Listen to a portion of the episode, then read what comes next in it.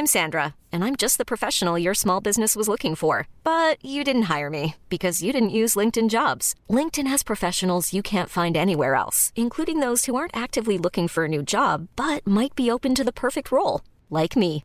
In a given month, over 70% of LinkedIn users don't visit other leading job sites. So if you're not looking on LinkedIn, you'll miss out on great candidates like Sandra. Start hiring professionals like a professional. Post your free job on linkedin.com/achieve today. Minute Papillon. Bonsoir, c'est Anne-Laetitia Béraud, bienvenue dans Minute Papillon, le flash de ce jeudi 14 février.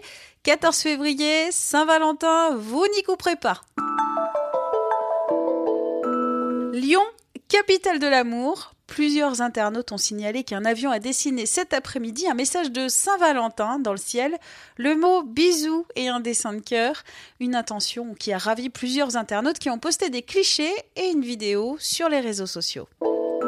On parle de Saint-Valentin, mais qui est derrière le patron des amoureux?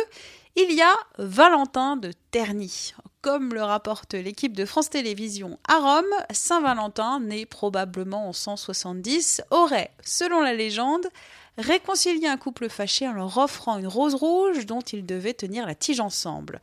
Le prêtre aurait marié de nombreux couples, ce qui permettait alors aux hommes d'échapper à la guerre. La pratique n'aurait pas été du goût de l'empereur. Emprisonné, Valentin mourra décapité un 14 février. La fête des amoureux est aussi propice à la multiplication des cyberattaques. Alerte du cabinet Kaspersky, spécialisé en sécurité informatique, la Saint-Valentin, les thématiques romantiques représentent un pic dans le phishing, c'est-à-dire le hameçonnage par courriel. Deux types d'offres sont particulièrement sensibles, les cadeaux en ligne après payer et les pilules d'amélioration des performances sexuelles. Cyril Hanouna défend Jean-Marie Bigard à propos de sa blague sur le viol. L'animateur et producteur de l'émission TPMP sur C8 est revenu hier soir sur ses propos de Jean-Marie Bigard, des paroles qualifiées de petit dérapage. Pour Cyril Hanouna, l'humoriste Jean-Marie Bigard a toujours été dans le combat pour toutes les femmes, pour aider les femmes. C'est un petit dérapage de sa part et c'est Jean-Marie Bigard avec ses blagues Hier, selon l'AFP, le Conseil supérieur de l'audiovisuel avait reçu plus d'un millier de saisines de téléspectateurs après cette séquence. Minute Papillon, rendez-vous demain, midi 20, pour de nouvelles infos. L'amour a ses raisons que la raison ignore.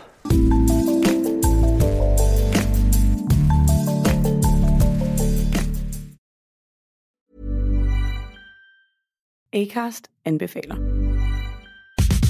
Mit navn er Anders Morgenthaler. Over for mig sidder Roald Bergmann. Vi har lavet en ny podcast, der hedder Dopaminklubben. Og Dopaminklubben er en klub, hvor ADHD er fucking sjovt, og hvor det griner. Det behøver ikke at være super alvorligt. Vi er skide trætte af alle de der podcasts, der forklarer mig nederen der. Vi gør grin med vores ADHD. Mulig ADHD. Ja, vi udreder mig, fordi nogen siger, at jeg har det. Jeg ved det ikke rigtigt, det finder vi ud af. Vi har i hvert fald lavet vedmål. Ind og lyt til Dopaminklubben. Hver uge udkommer vi. Der laver vi sjov og spas med at have den her vidunderlige dopaminmangel.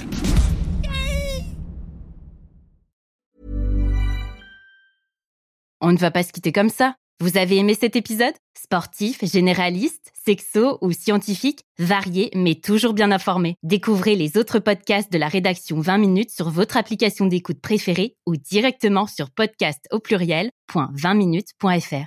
Et merci de nous avoir écoutés.